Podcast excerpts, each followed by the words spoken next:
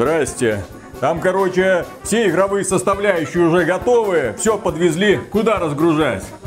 А это, кстати, точно главный офис главной игровой компании. А где все эти разработчики?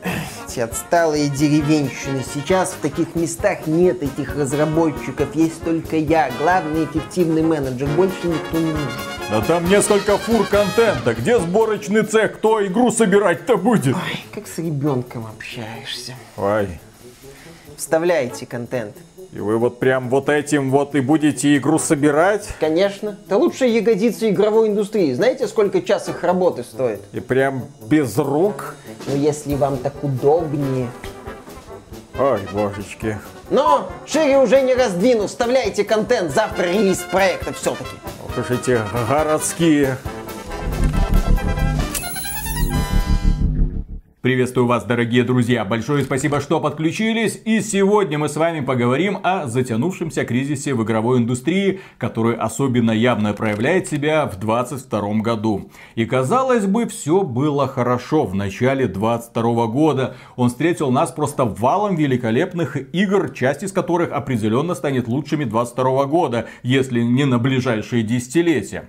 Так, например, в начале этого года, понятно, сейчас э, фанаты покемонов будут визжать от восторга, но тем не менее вышли Pokemon Legends. Хорошая игра, у нас есть обзор. Покемоны в открытом мире. Наконец-то компания Pokemon Company начала что-то делать в сторону изменения привычного игрового процесса, который преследует бедных фанатов покемонов со времен чего там, геймбоя, по-моему, еще вот этого не цветного, черно-белого, зелено-черного. Конечно, то есть лет через 20, возможно, мы увидим покемонов с вменяемой графикой, а не вот с этим вот ужасом который мы наблюдаем в Pokemon Legends Arceus. 3D. Уже появилось 3D, уже появились открытые пространства, уже можно собирать, коллекционировать и что-то крафтить. Фанатам это понравилось, компания Nintendo отчиталась, что продажи достигли там уже несколько миллионов копий. Но потом повалили другие релизы, например, поляки выпустили Dying Light 2, тоже хорошая игра в открытом мире, которая тоже нашла своих фанатов, которые до сих пор в нее играют.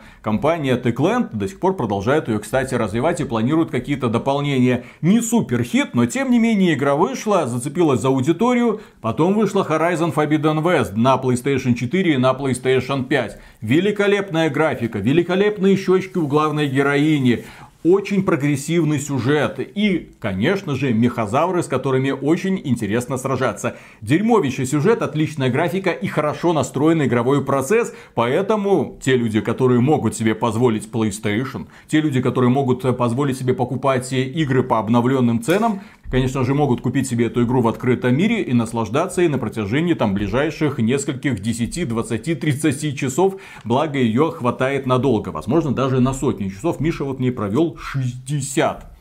Он ее прошел, кстати, недавно. Потом вышел Elden Ring, и это безусловный хит. Это та самая игра, которая станет новым Скаримом. Ну, в том плане, что поминать мы Elden Ring будем на протяжении ближайших 10 лет. И вот когда нам уже исполнится 50, мы такие, а ты с тех пор ни одна игра не приблизилась к величию Миядзаки. Это будет грустно, печально, но скорее всего такое случится, потому что игровая индустрия, особенно которую демонстрируют нам AAA компании, не спешит нас радовать качественными продуктами. Они умеют только сливать деньги в унитаз. Почему они это делают, мы вам, конечно же, расскажем. Продажи Elden Ring примерно за месяц составили 12 миллионов копий. Супер хит, супер успех. Проект, да, не сходит с новостных лент, там и спидранеры устанавливают все новые рекорды. Другие пользователи ищут какие-то интересные секреты. Проект действительно захватил умы и внимание миллионов людей. Ну а потом последовал типичный высер современной AAA индустрии под названием Ghostwire Tokyo. Компания Bethesda, издатель, и японская студия Tango Gameworks как разработчик. Вот они вышли и сказали, мы тоже умеем делать игры в открытом мире. Сделали, получилось не очень красивенько, но не очень удручающе. Да, удручающе. Еще в конце марта свет увидела ответвление серии Borderlands Tiny Tina's Wonderlands. В России, в Беларуси игра недоступна официально в продаже, но она есть, она вышла, она привлекла какую-то аудиторию. Так или иначе, начало 22 года получилось мощным. Такое ощущение, что игровая индустрия начала просыпаться, возвращаться из этой какой-то бесконечной спячки. В 20 году голяк, в 21 году вообще какой-то кошмар был. И вот сейчас, наконец-то, вот эти вот вышеозвученные хиты и Rainbow Six Extraction, Expeditions ROM, Sifu, Crossfire X, Warhammer 3, дополнение для Destiny, The Witch Queen, Grid Legends, Shadow Warrior 3, Babylon's Fall, перезагруженные обновленные GTA 5 и Stranger of Paradise Final Fantasy Origins. Ну еще вышла Siberia, The World Before и Weird West. Это, конечно, не все игры, которые вышли. Огромное количество продуктов от инди-разработчиков мы перечислили лишь более-менее значимые, которые вышли вот за первые три месяца. А что интересно, вот начиная с Pokemon Legends Arceus, почти каждую неделю выходил крупный проект на протяжении февраля. Pokemon Legends, Dying Light 2, Horizon Forbidden West, Elden Ring. В марте, конечно, такого вала именно топовых игр не было, но были Ghostwire Tokyo, Tiny Tina's Wonderlands. Проекты более-менее заметны. На этом фоне, да, вот названные Виталиком игры типа там Expeditions, Rom, Shadow Warrior 3 или Weird West прошли даже не всеми замеченные, как и например, Rainbow Six Extraction. То есть, ну, как-то где-то вот вышло. То есть, глядя на первый квартал и на такое вот количество крупных релизов, в голове появлялась надежда, что ну все, все. После откровенно тухленького 21 года игровая индустрия воспряла, игровая индустрия встряхнулась, и игровая индустрия начала радовать людей крупными релизами. Ах да, мы еще забыли про Гран Туризма 7, тоже такой вот замечательный гоночный. Я думаю, про него уже все забыли. Нет, ну не то чтобы все забыли. Проект, кстати, в списках самых самых успешных игр на PlayStation ага. мелькает. То есть ага. у него все вроде, ну, это, это безусловно не провал. Какая-то аудитория есть, какая-то аудитория ездит по этим вот трассам и, возможно, даже донатит, э, покупая виртуальную валюту за реальные деньги, чтобы купить крутую машинку и почувствовать себя элитой гейминга, как сказал создатель Gran Turismo Кадзунори Ямаути. Как можно быть элитой гейминга и играть на PlayStation? Все лучшие игры года мимо тебя проходят. Я вообще не понимаю. Тяжело быть, да. Forza Motorsport, Starfield. А без Redfall а как вообще быть, я не как знаю. Как еще без Redfall а, да. И вот, казалось бы, этот локомотив, ну, как-то начал двигаться. Но вот как он начал двигаться, так он и останавливается. Небольшая предыстория вопроса. Дело в том, что Миша у нас игровой наркоман. Ему постоянно нужна новая доза. Он не умеет вовлекаться в игры. Он проходит, и ему нужно сразу следующее. Он закончил одну, сразу переключается на другую. Ему нужно в неделю проходить одну, две, три, желательно три полые игры Главное, чтобы все было ярко, весело и желательно разнообразно. И вот Миша, как игровой наркоман, он свои дозы начал расписывать на ближайшие месяцы. Он так посмотрел, так, что там апрель, что апрель? Так, ладно. А что в мае, что в мае, что в мае? Не, ну... А, а что в июне? А что а чё в июле? А что в августе? А что в сентябре, октябре, ноябре, декабре? У Миши началась ломка, потому что он не увидел интересных игр, точнее в достаточном количестве он не увидел интересных игр. Меня этот вопрос заинтересовал. Я пошел выписывать игры с известными датами выхода до конца 22 года. Отмечу, что речь идет о более-менее заметных релизах. Я не исключаю, что будут выходить, естественно, и какие-то инди-продукты, которые, несомненно, будут привлекать свою аудиторию. Вот. Вот, это все. Это все игры до конца 22 года. Ниже список это игры без дат выхода. Мы их сейчас озвучим, которые вполне могут улететь на 23 год. В общем-то, игры из этого списка могут вполне себе улететь на 23 год. А вот здесь игры, это списочек игр, которые нам пока не анонсировали, но которые должны выйти, потому что это FIFA, потому что это Call of Duty, потому что это Need for Speed. Возможно, возможно, они все-таки выйдут, но это не точно. Ну, так... FIFA и Call of Duty это понятно, а вот Need for Speed уже начинается, возможно, но не точно. Так вот, какие игры выйдут до конца 2022 года? И я не говорю в России, я говорю в мире. Россия, Беларусь находятся под санкциями. Часть игр от крупных издателей у нас просто не будет выходить. Какая часть? Вот в том-то и дело, вот в том-то и дело. Итак, в мае должны выйти Evil Dead The Game. Я говорю про более-менее значимые релизы. Да. И сюда я вписал Evil Dead The Game. Мы сразу оговоримся, что это не означает, что игр не будет вообще. Они будут. Также не исключено, что в Стиме может появиться какой-нибудь неожиданный суперхит от никому до этого неизвестной студии. Это нормально для современной индустрии, когда какая-то игра вот так вот бабах и взрывается и набирает супер популярность. Мы но в то же время мы отмечаем, что да, каких-то заметных игр минимум, а игры, которые вот мы сейчас будем называть, это в лучшем случае игры категории Б. Это сразу стоит оговориться, а как правило это индюшатина или просто проекты от мелких компаний. Еще в мае выйдет Vampire The Masquerade Swan Song. Класс. Тоже продуктик, очевидно недорогой, детектив во вселенной вампирского маскарада. Еще одна игра, на которую мы, конечно же, делаем большую ставку, но, к сожалению, она выйдет на Nintendo Switch. А с покупкой этих игр есть определенные проблемы. Несмотря на то, что Nintendo с российского рынка не уходила, но, тем не менее, она не может свой бизнес нормально вести, потому что фуры с играми не завести, а цифровые копии вы не купите, потому что у вас карточки не той системы. Итак, в июне выйдет Mario Strikers Battle Battle League. И да, это игра, в которую, наверное, все фанаты Марио и футбола захотят поиграть. Шаулинский футбол со спецэффектами, с какими-то суперспособностями. Но, ладно, посмотрим. Да. Но еще в мае выходит проект Soul and Sacrifice, продолжение инди-хита Salt and Sanctuary 2D Souls-like. Тоже перспективный проект, но это инди-игра. В конце мая выходит Sniper Elite 5. Игра в России и Беларуси не продается, но будет доступна в Xbox Game Pass. Так что все замечательно. Дальше в августе должна выйти Saints Row. Обновленная, очень интересный релиз. Интересно посмотреть, как разработчики обосрутся в первую вот очередь. Именно.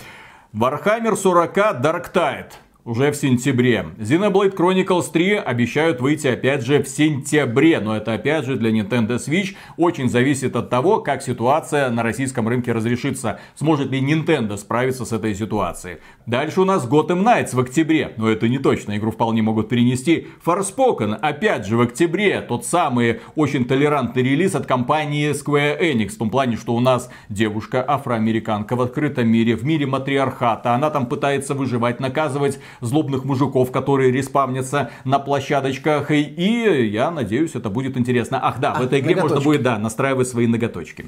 И самый громкий релиз 22 года, наконец 22 года, это Starfield. И на этом игры с более-менее ясными датами выхода закончились. Ну, еще и Stalker 2, но там с ясной датой выхода на декабрь, в общем-то, все ясно.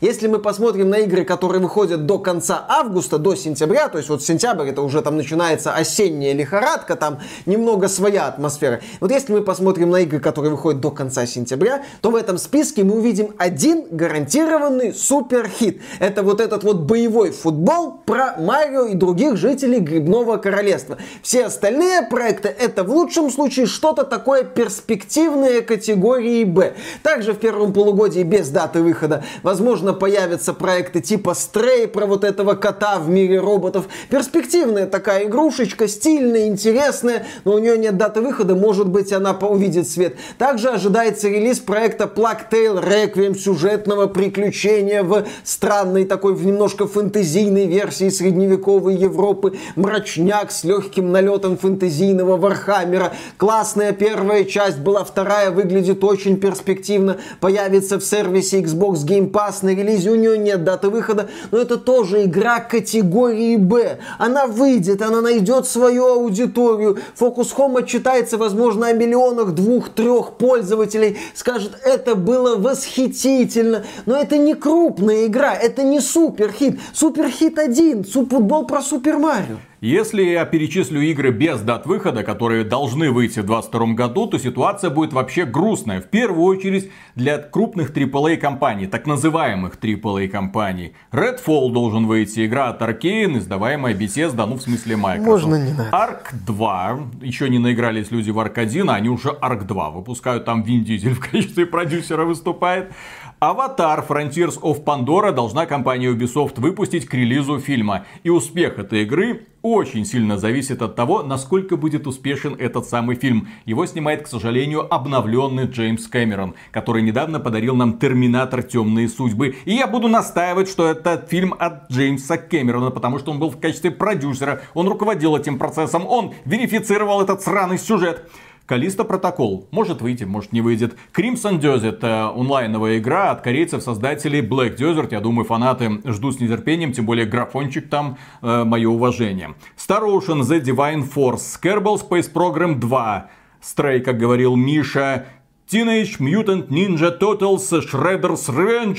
Пиксельный боевичок под классику, но игра вроде как должна вот-вот выйти, но где-то потерялась. Marvel's Midnight Suns, который отправили на перезагрузку и вполне могут перезагружать его и в 23 году. Lord of the Rings Gollum, Хогвартс Легаси, который вполне может опять же улететь, э, несмотря на то, что как бы дату выхода они сказали, что этой осенью, но что-то не верится. System Shock ремейк наконец-то должен выйти, Homeworld 3, Dune Spice Wars, который я очень сильно жду, и Splatoon 3. Кроме этого, на Nintendo Switch Splatoon 3 это очень крутой шутер для Nintendo Switch. Кроме этого, на Nintendo Switch должен выйти Mario плюс Rabbids Sparks of Hope и Front Mission э, First Remake.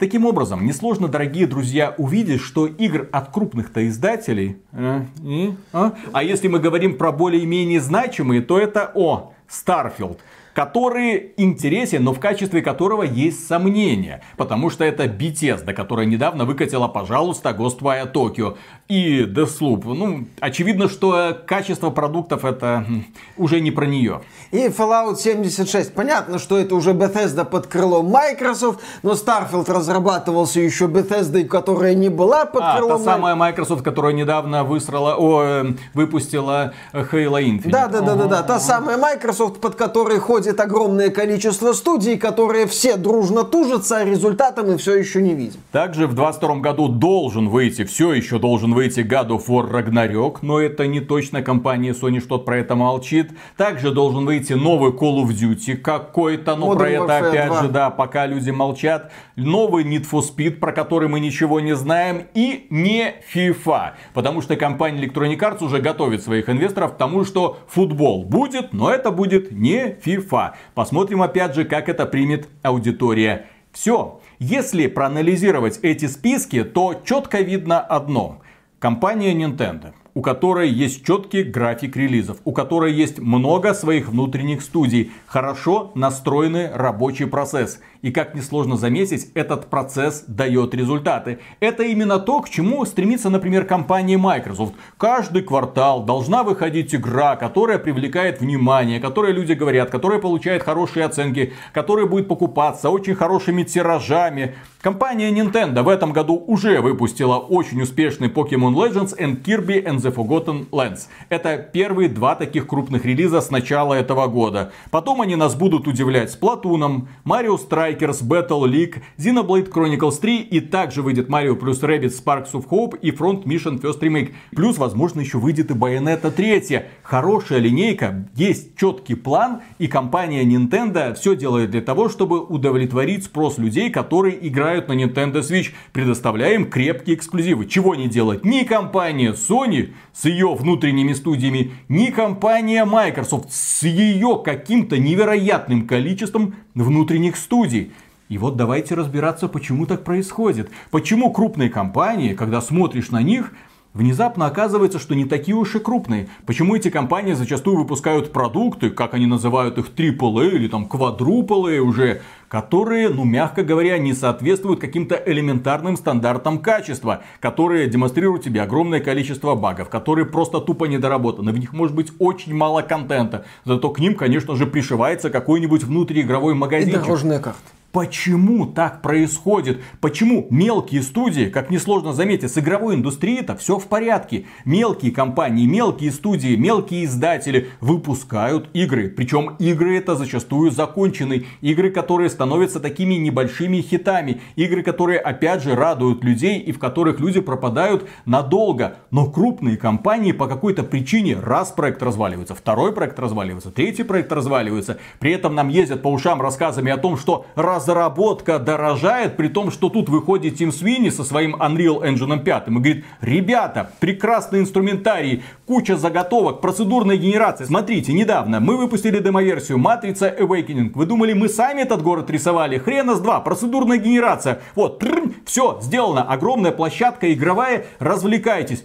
То есть ты смотришь, какой инструментарий сейчас находится в руках у разработчиков, что они могут делать и как они могут делать. Ты смотришь на какое-то невероятное количество специалистов и просто не понимаешь, как компании, которые ворочают сотнями миллионов долларов, ну в том плане, что бюджет на разработку одной игры может составлять сотни миллионов долларов, почему этот продукт в конечном итоге или не выходит, или куда-то переносится, потом перезапускается, потом перезагружается, потом меняется руководитель, потом что-то наконец-то оказывается на рынке, и ты смотришь, ну, что-то не то. Да, если мы посмотрим на состояние современной игровой индустрии, мы обнаружим занятную картину, что в целом-то с игровой индустрией все в порядке, особенно в части небольших издателей или инди-студий. Мы наблюдаем потрясающее жанровое разнообразие. Мы наблюдаем наблюдаем, когда странные идеи, неоднозначные идеи, типа того же Сифу, например, находят отклик, находят свою аудиторию, люди играют, людям нравится. Мы наблюдаем, что от небольших команд, от небольших студий выходят разные проектики. Эти проектики могут красиво выглядеть, при том, что в них не вложены сотни миллионов долларов. Это законченные игры, это законченные игры разных жанров. Некоторые проходят через ранний доступ, некоторые собираются выходить в этом раннем доступе, как та же Дюна с Spice Wars или вот этот проект Songs of Conquest в стиле третьих героев с пиксельной такой стильной графикой, который запускается в раннем доступе в мае этого года, кстати. То есть мы наблюдаем разнообразие игр, мы наблюдаем, что команды предлагают небольшие идеи, что у разработчиков получается достучаться до аудитории, что у разработчиков появляются новые возможности, типа контракты с Epic Game Store или контракты с Microsoft через Xbox Game Pass, и они этими возможностями пользуются, они цепляются за эти возможности, они находят путь к сердцам людей. А с другой стороны, мы наблюдаем, ну, типа компании, вот, например, Warner Brothers Games, которая уже который год пытается из себя выдавить, например, Gotham Knights. И осенью этого года собирается наконец-то из себя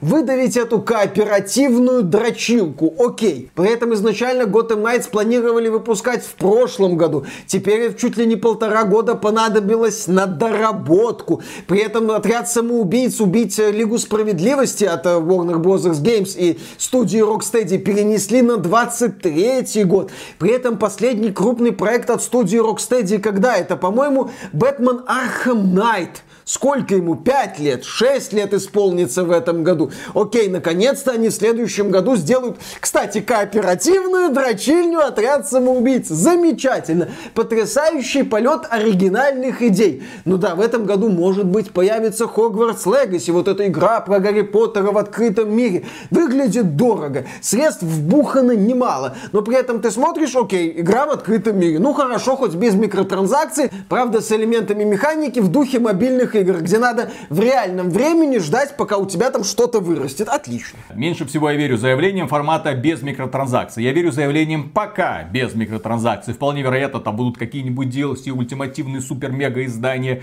какие-нибудь потом появятся супер волшебные палочки, которые будут ускорять производство растений, что-нибудь такое. Но в данном случае мы не критикуем их за коммерческие шаги, как нужно зарабатывать на играх побольше. Э, да, к этому мы уже давно привыкли. Есть банальное непонимание понимание, почему команды, очень большие, крупные команды, почему игровые студии, которым уже многие десятки лет, некоторые из которых, да, в игровой индустрии уже давным-давно, у которых должно быть вроде как сплоченное руководство, у которых должен быть уже отработанный процесс в создании игр, раз за разом лажают. Та же самая компания Blizzard, которая не может из себя который год выдавить Overwatch 2 просто, да, кооперативную дрочильню в мире Overwatch. Почему-то вот у них что-то там не получается. Blizzard, которая не может из себя который год выдавить Diablo 4 по какой-то, опять же, причине, несмотря на все ее там размеры. Blizzard, которая обосралась даже с релизами своих последних ремейков. Людей, конечно, бомбило очень сильно, когда они выпустили Warcraft 3 Reforged, а потом у людей бомбило, когда они выпустили Diablo 2, в котором было, опять же, много технических проблем в первую сетевым очередь кодом. сетевым кодом, как они сказали, устаревший устаревший сетевой код. Мы даже не знали, что столько людей придет. Мы не знали, что сервера будут падать.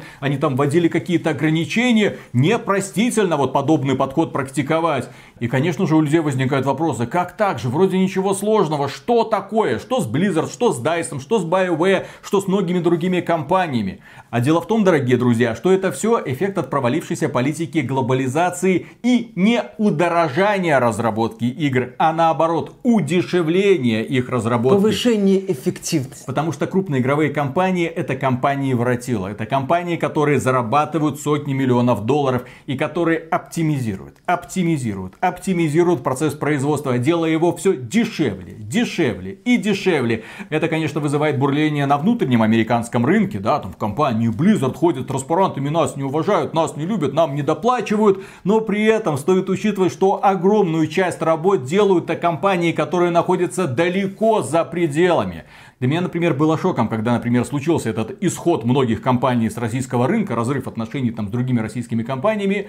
Я даже не представлял, что, казалось бы, крупные компании, у которых есть куча специалистов, которые сами все вроде должны делать, оказывается, сами ни хрена не делают. За них все делают другие небольшие компании которые портируют их игры на консоли, которые делают им контент, которые рисуют им монетизацию, которые делают практически всю работу. Вы только вдумайтесь, Halo Infinite, вот студия 343 Industries, которая там выступала, там фотографии, там смотрите, мы запускаем мультиплеер, вот мы запускаем компанию, ну с два там разных коллектива, вот наши лидеры, которые ведут нас к светлому будущему, там по направлению, естественно, к diversity и inclusivity, но по какой-то причине эта компания сейчас развитие мультиплеерной составляющей берет не на себя, а на студию Certain Affinity, которая в частности занималась провальным мультиплеером Halo 4, где использовались модные тогда элементы под Call of Duty,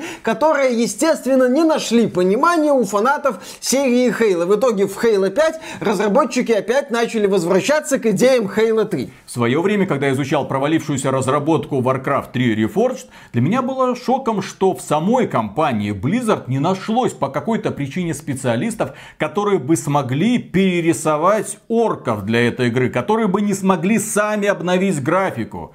Что такое? Почему нужно было заказывать ассеты в студии Lemon Sky? Вот те самые малазийские орки. Почему именно малазийцы должны были это все делать? А, потому что они дешевле. Хорошо. Но при этом, да, не надо катить бочки на Lemon Sky Studios, потому что это команда профессионалов, которые принимали участие в огромном количестве других успешных проектов, которые рисовали ассеты для StarCraft ремастерит, которые рисовали ассеты для Command Conquer ремастерит Collection, которые показывают, что они понимают, как работать работать. Но у нас же есть Blizzard, которая берет эти готовые уже нарисованные ассеты и ни хрена с ними сделать не может, выпуская опять же разочаровывающий, неоптимизированный продукт. Компания BioWare, я думал, ну вот крупная компания, сотни человек там работают, как они там делали Anthem. Боже мой, да у них арты, оказывается, они заказывали их на стороне у какой-то там третьей студии, которые им все это дело и рисовали. Все эти квадратные модельки одинаковых автоматиков и пулеметиков,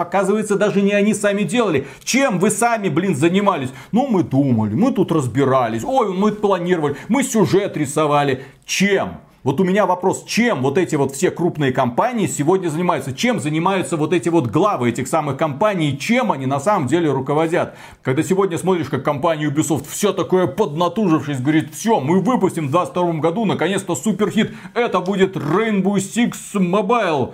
Ты смотришь на список студий, которые принимают участие в этом проекте 11. Почему?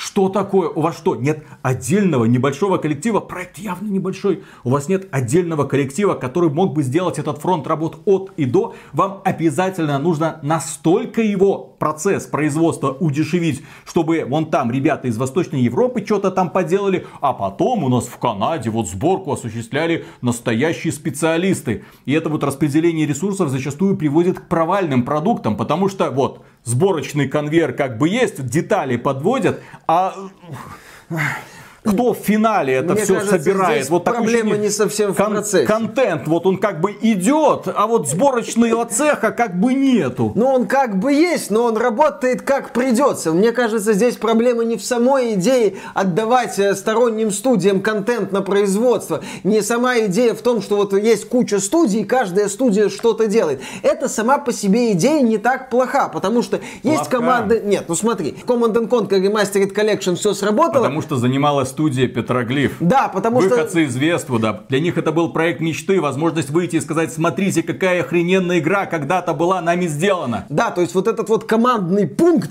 он работал, он хотел дать результат. Еще раз повторю, идея отправлять контент на аутсорс сегодня распространена в игровой индустрии. Многие инди-студии тоже заказывают контент у сторонних производителей. Многие разработчики-одиночки, так называемые, как тот же создатель Vampire Survivors, заказывают контент на стороне. Но ключевой момент это подход к процессу сборки. Просто крупные издатели, они вот к этому процессу подходят тоже с максимальной идеей оптимизации, удешевления. Вот это сделали и хорошо. Вот это сделали и хорошо. Вот посмотрите, у нас есть точная дата выхода, у нас есть определенные сроки, у нас есть фокус-группы. Давайте как-то к этому соберем. Ребята, у нас не собирается. А, ну давайте еще год попытаемся пособирать. Может быть, что-то получится. Давайте уберем одного творческого директора, поставим другого. У этого что-то не получается. Одно сделаем, другое сделаем, третье поменяем. Ой, вы знаете, как в случае с Warcraft 3 Refunded произошло, компания Activision урезала нам бюджет. Ну, значит, выпускаем, как выпускаем. Значит, вот будут у нас малайзийские орки. Еще раз, здесь в чем проблема? Нельзя обвинять Lemon Sky Studio, что как они посмели сделать малайзийских орков.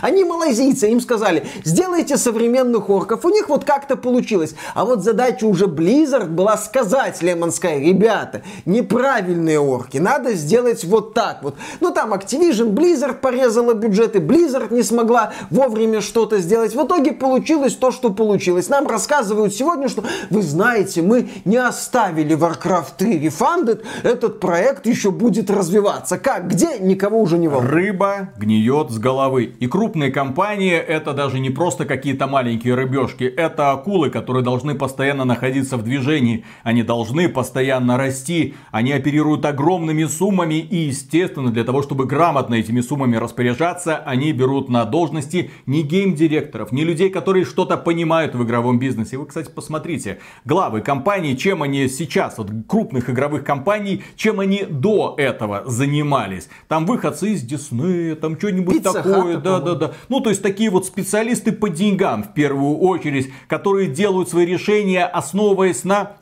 фокус-группах, на каких-то там общих трендах. Это скандально или не скандально, как к этому будут относиться в соцсетях. И в итоге, когда вот такой человек начинает принимать решения в творческом процессе все идет не по плану, точнее нет, все идет по их плану. Получается максимально выхолощенный, максимально бездушный, максимально пресный проект. Формата, например, Horizon Forbidden West, который, с одной стороны, в отличие от многих других проектов, он вылезан. Это огромный мир, это технологическое чудо, это прекрасная графика, это великолепная детализация. Все вроде хорошо, интересные сражения с мехозаврами. Ну, то есть часть работы была сделана великолепно теми людьми, которые умеют, знают, делают. Но при этом есть часть работы, которая была сделана эффективными ребятами, которые так, нам нужен э, очень хороший сценарий, нам нужна очень сильная женщина, нам нужны очень злые злодеи, нам нужен такой сюжет, чтобы фанатов голодных игр просто котелки снесло к чертовой матери, а если зацепим фанатов 50 оттенков серого, то успех нам точно обеспечен. Э, да, еще неплохо бы зацепить фанатов Mass Effect 2. Как бы нам эту идею В продвинуть? методичке, мы напишем это в Не методичке. знаю, я после прохождения Horizon Forbidden West реально верю в методичку. Как там можно было Mass Effect 2 увидеть? Как? Horizon Forbidden West это игра, которая делалась разными руками, и на каждом этапе решения принимали разные люди, это четко читается. В этом проекте нет, так сказать, авторского видения. Цельности. Который читается прекрасно в Elden Ring. From Software, блин, да, это маленькая компания, сравнительно с другой AAA индустрии. Маленькая компания, которая управляется фанатиком, фанатиком своего дела, который говорит, я хочу болото. Да, Миядзаки, Хидетака, давай ты сделаешь вот другую локацию, например, не ядовитое болото. Он говорит, да, я сделал большие ядовитые болота. Ну смотри, ну у тебя ж в мультиках офигенно получается. Там ходячий замок, призраки, ну такие разные миры. Миша почему шутит, почему шутит. в играх у тебя постоянно эти Миша сраные... знает, что это не тот Миядзаки, друзья. Почему у тебя постоянно эти сраные ядовитые болота? Ну сделай ты что-нибудь. Да, когда ты смотришь на Elden Ring, я уже это много раз говорил, я эту мысль буду постоянно повторять. В ней чувствуется почерк человека, который вот так видит. Я художник, я так вижу. Э, Вы эту идею можете принимать, вы эту идею можете не принимать. Но я хочу в своей игре видеть вот это, вот это, вот это и вот это. А фокус-группы могут собраться в группу и идти в известное одно место. Я хочу сделать такую игру. Он ее сделал, он нашел свою аудиторию. При всей моей нелюбви к упомянутой в этом ролике уже Сифу, я не могу отрицать очевидное. Игра тоже нашла свою аудиторию. Там небольшая группа французов сказала, мы хотим сделать игру про восточное единоборство. Я думаю, какой-нибудь эффективный менеджер, если бы это увидел, сказал, ребята, а можете как-то вот так хотя бы сделать, ну, чтобы среди вас кто-нибудь напоминал азиата? А то как-то нехорошо. Вы знаете, нас твиттерные активисты могут Культурная начать... Да, да, да, да, да. Давайте, может, вы что-то другое придумаете. Но нет, они вышли, они сделали, они нашли аудиторию. Я в эту аудиторию не попал, но как бы это уже значит мои проблемы. Но опять же, в случае Сифу мы наблюдаем авторский почерк. И вот здесь мы подходим к этой вот идее, что в игровой индустрии сейчас есть коллективы, которые хотят делать авторские проекты. У нас под одним из роликов был отличный комментарий. Человек обратил внимание, что немало ветеранов игровой индустрии сейчас организовывают свои какие-то студии. Бывшие ведущие разработчики из BioWare разбежались там по каким-то небольшим студиям и сейчас пытаются делать свои проекты. Тот же Рафаэль Калантонио ушел из Arkane Studios, создал команду из 20 человек и сделал West. Проект дешевый, проект неоднозначный, но это проект, в котором виден четкий авторский замысел. Выходцы из Blizzard уже поразили десятки студий. В конечном итоге игровая индустрия приходит к тому, с чего она начинала. Самый эффективный процесс создания игр это когда у тебя небольшой коллектив, который трудится над одним проектом. Вот они целенаправленно работают и никто не вмешивается. За этот проект отвечает один человек, руководитель проекта, над которым больше никто не стоит, который говорит, я так хочу, я так вижу, сделайте. Да, то есть стоит человек или группа людей, которые задаются вопросами типа, а в какую игру мы хотим поиграть? А нам будет интересно в это играть? А какую идею мы хотим рассказать? Какую идею донести? Может быть, такую вот идею? Может, так вот оригинально посмотрим на какой-то процесс? Может, создадим игру про кота в мире роботов? Почему бы и нет? Давайте попробуем. Я вот такую идею хочу продвинуть. Давайте, ребята, соберемся, сделаем небольшую игрушечку. Сейчас мы приходим к такой вот игровой индустрии под 90-е, где появляются группы фанатов, которые хотят сделать игру вот по своему видению, а не по видению фокус-групп. И, к счастью, игровая индустрия сейчас готова для этих маленьких студий. У этих студий или у этих одиночек сейчас прекрасный инструментарий. Бери бесплатно, пользуйся, все для тебя сделал Тим Свини или там ребята, которые делают Unity. Тебе нужны ассеты, пожалуйста. Огромное количество художников, 3D-моделеров берут недорого. Вот, тебе нужна какая-нибудь моделька, закажи, тебе на следующий день ее нарисуют или там продадут, или там доработают, все по твоему желанию. Тебе нужна музыка, огромное количество композиторов, которые готовы или бесплатно поделиться, или тебе, ну, что-нибудь напишут, что-нибудь соответствующее. Есть великолепный инструментарий и огромное количество людей, которые готовы делать контент. Пожалуйста, только и- игру, игру. Тебе остается просто геймдизайн, level design, то, за что мы, в общем-то, игры любим. Просто бери и собери вот из этого конструктора что-то более-менее годное. И именно поэтому сейчас, вот когда мы перечисляли игры 22 года, сейчас, когда мы смотрели на будущие релизы 22 года, это игры от Nintendo которые были и остаются, в общем-то, компанией, которая работает в культуре 90-х. У них есть маленькие коллективы, каждый из которых работает над своим небольшеньким проектом. И в качестве, именно поэтому в качестве игр от Nintendo мы всегда уверены. Это может быть что-то очень нишевое, типа там Марио Теннис, там или Ну, Марио... Марио. Да, это будет что-то очень нишевое, сказал Виталик и начал перечислять супер популярные спортивные игры про Марио. На самом деле Виталик хотел сказать, что это будет, возможно, что-то, что не популярно попадет в нас, как в аудиторию, но найдет свою широкую аудиторию за нашими пределами. Именно поэтому получается верить в проекты, которые сейчас создают небольшие издатели, типа того же самого Devolver Digital или Focus Home. Почему? Потому что над ними работает очень маленький коллективчик, который делает ставку на этот проект, у которого нет права на ошибку, и поэтому они готовы работать и сверхурочно. Они вкладывают и душу, и все для того, чтобы в итоге из этого продукта что-то получилось. Более того, у маленьких студий или у разработчиков сейчас есть прекрасная возможность зацепиться за крупную игровую индустрию. Компания Microsoft внимательно отслеживает э, то, что происходит на рынке и готова спонсировать продукты, чтобы они появлялись в Xbox Game Pass.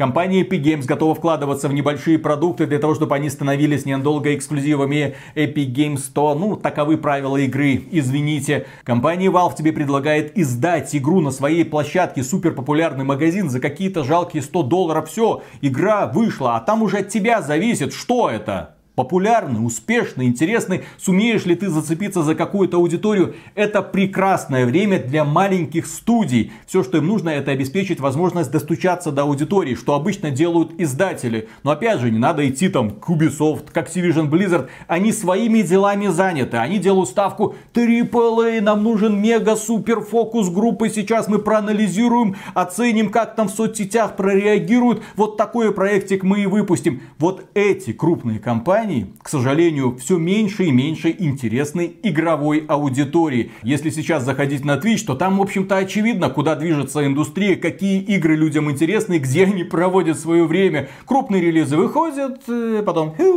и быстро улетают. Все, интерес они не вызывают. А вот продукты, созданные небольшими коллективами, созданные с душой, с какой-то общей идеей, которые могут достучаться до сердец миллионов, вот они внезапно находят и общее признание, и общую любовь. Конечно, AAA продукты продаются великолепно, благодаря мощному пиару, не благодаря... Всегда. Не всегда, не везде, но благодаря тому, что в их раскрутку вкладываются огромные суммы, зачастую куда большие, чем суммы, вкладываемые, собственно, в разработку игр, мы наблюдаем огромную рекламную кампанию очередного какого-нибудь распиаренного проекта, который как быстро взлетает, так же быстро и падает. Э, тем не менее, вот глядя на грядущие релизы, глядя на нынешнее состояние игровой индустрии, индустрии, ты понимаешь все больше и больше, что крупные компании не то чтобы сильно заинтересованы в стабильном выпуске этих крупных проектов. С одной стороны, потому что у них уже не все получается в этом направлении, а с другой стороны, им бы хочется побольше денег, ну, например, с мобилок. Вот именно. Очень хорошо заметная общая тенденция. Компании, крупные компании, которые когда-то гордились тем, что вот мы разрабатываем какой-то там мега-супер крутой продукт, на который мы потратили 200-300 миллионов долларов,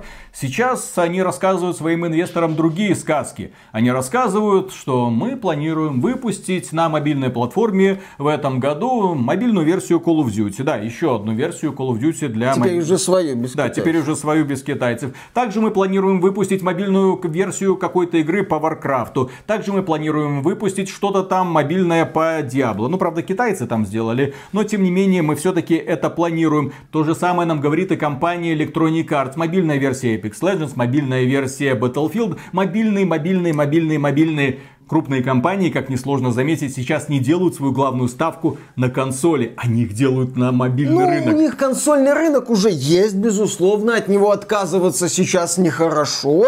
Но они уже все активнее, активнее смотрят в сторону мобильных игр и мечтают вот о миллиардах с этого рынка и не особо задумываются об этих консолях. Тем более это новое поколение, оно все как-то и стартует, и стартует. Там проблемы с полупроводниками, там Sony снижает прогнозы по поставкам PlayStation 5, там Sony, кстати, насчет Sony, здесь мой вот домысел и насчет старта нового поколения, я заранее оговорюсь, это домыслы, это чисто мои домыслы, более того, возможно, где-то уже в районе выхода этого ролика Sony опубликует очередной финансовый отчет, где развеет мои эти домыслы, тем более я хочу, чтобы она развеяла мои домыслы, поскольку объект домыслов мне в целом нравится, несмотря на говенный сюжет.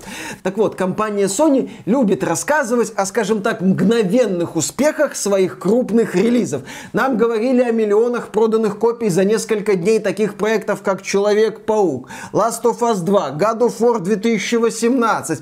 Более того, когда вышел Horizon Zero Dawn в 2017, по-моему, году, за две недели было продано 2,6 миллиона копий. То есть Sony, когда вот игра выходит, когда она успешна, Sony радостно отчитывается, что за небольшой период времени было продано несколько миллионов копий этой игры, будь то там Uncharted 4, Last of Us или это тот же Spider-Man.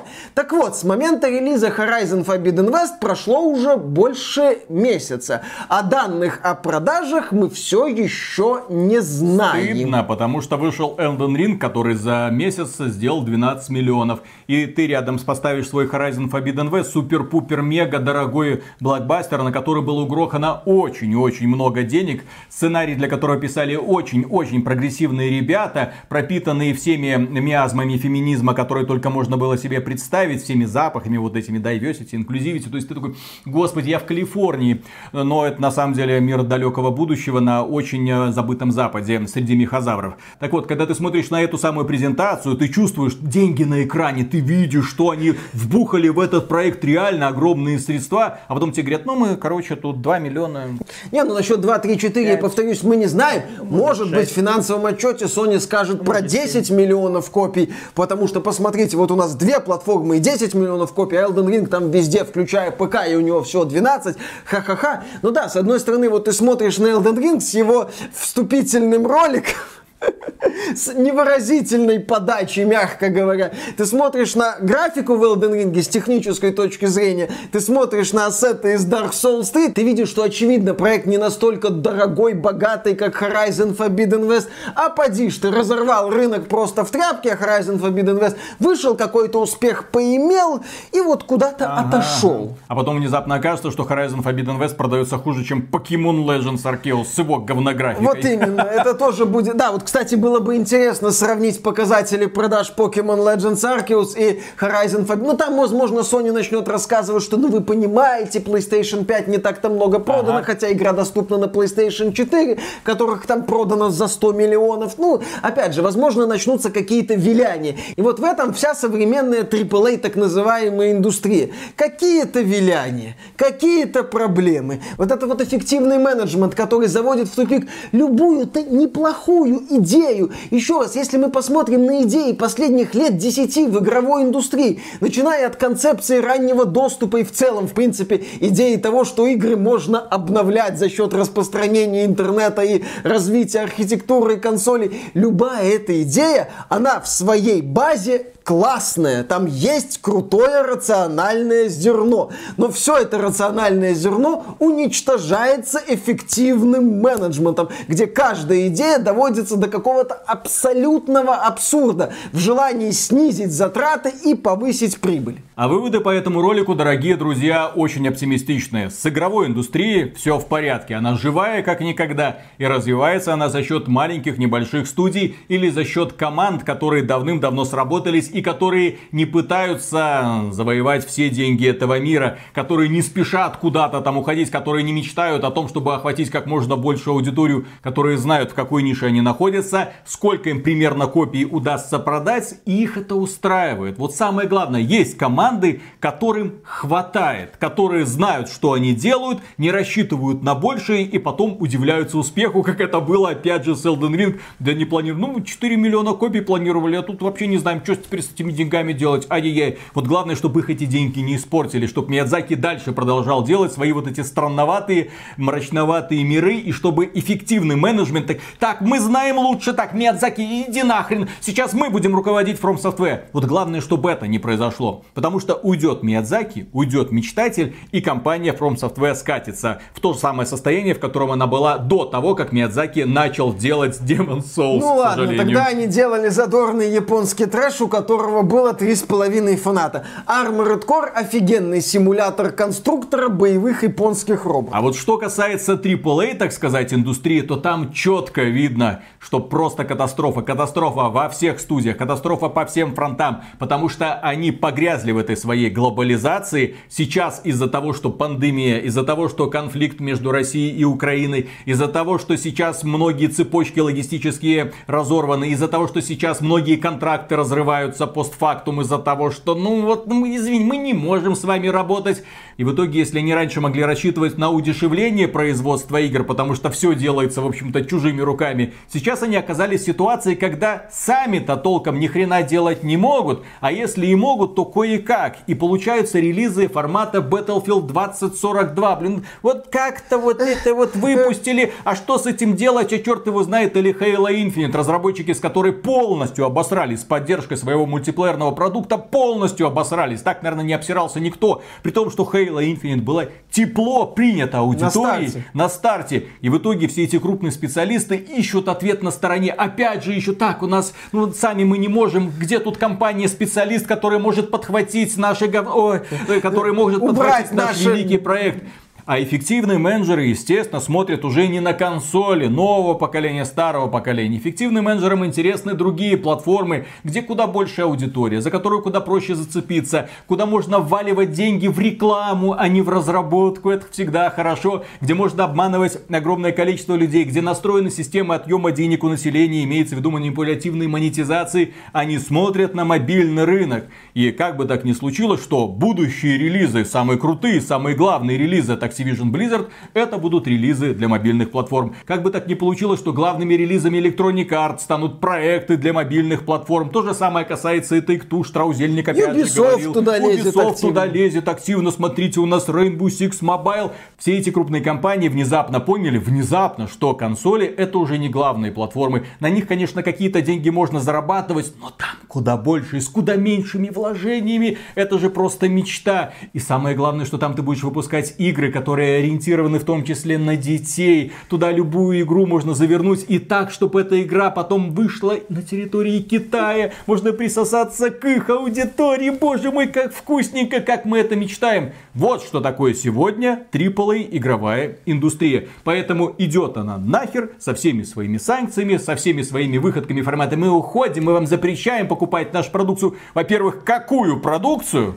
Очень где? интересно, да, где она? О- огласите весь список, пожалуйста, потому что этой продукции, во-первых, не очень много, во-вторых, она там вот выходит раз-два в год, в-третьих, даже если выходит, там зачастую качество на старте оставляет желать много лучшего, и по-хорошему еще таким играм нужно полгода-год, ну, при условии сколько-нибудь вменяемого развития и поддержки, чтобы прийти, собственно, к вменяемому виду. Поэтому, да, вот глядя на вот эту стагнацию или даже деградацию AAA индустрии, я не испытываю испытываю какого-то боли, каких-то проблем. Да ради бога, что называется, гори оно все синим пламенем. У меня есть игры категории Б, у меня есть инди-проекты. А что еще очень важно, многие эти издатели небольшие не объявили о том, что они уходят с российского рынка. Их игры свободно продаются, их можно купить. Также их игры стабильно выходят в Xbox Game Pass, их можно получать по подписке. Это великолепно, это означает, что пользователи из России, из Беларуси спокойно могут в эти игры играть. И нам имеет смысл делать обзоры этих игр, потому что люди могут спокойно к ним приобщиться.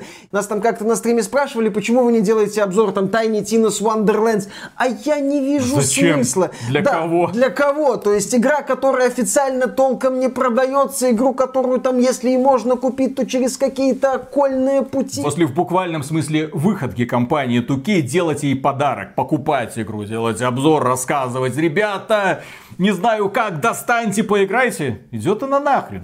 Это наши персональные санкции в отношении всех этих крупных компаний. А вот сделать обзор вверх так это милое дело. Devolver Digital никуда не ушли, их игры еще и в Game Pass выходят. Замечательно, почему бы и нет. Или какой-нибудь проект от инди-студии, доступный в Steam, поддержать, почему бы и нет. Вот в этом направлении мы будем смотреть. А глядя на грядущие релизы других направлений, нам игровая индустрия не оставила. И это замечательно. И на этом, дорогие друзья, у нас все. Огромное спасибо за внимание, огромное спасибо за подписки, за лайки, за колокольчики. Естественно, YouTube никуда не исчезнет. По этому поводу у нас будет отдельный ролик. Мы объясним, почему и как это работает. Кроме этого, не забывайте подписываться на нас в ВК. Опять же, ссылочка в описании. И, как всегда, мы выражаем огромную благодарность тем людям, которые нас поддерживают через спонсорство на YouTube или спонсорство через сервис Спонсор.ру. Благодаря вам мы все еще здесь. Пока. Пока.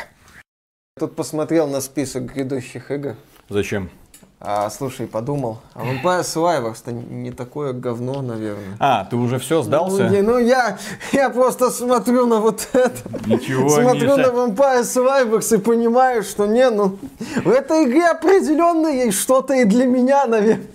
Я просто еще это не распробовал. Я думаю, вскоре мы дойдем до ручки. В том плане, что будем проходить э, э, симулятор этих свиданий э, в Стиме. Ну, а дойти до ручки, Ага, да, если да, вы понимаете, о чем я. Бойфренд Данжен, вот это, да, да, да, да, да, да, да. Виталик, ты кого романсил? Я по глупости как-то в Стиме снял галочку, там, типа, показывать, там, изначально по умолчанию компания Valve сделала преступление, типа, хентайные игры вам не показывают. А они выходят, они выходят. Я, короче, галочку снял, мол, показывайте мне, пожалуйста. И они как начали мне показывать, да там 90% релиза из э, тех игр, которые на Ютубе вы, конечно же, не посмотрите. А вот ВК кстати, по поводу этого, я еще не знаю по условиям модерации, можно ли там это будет делать.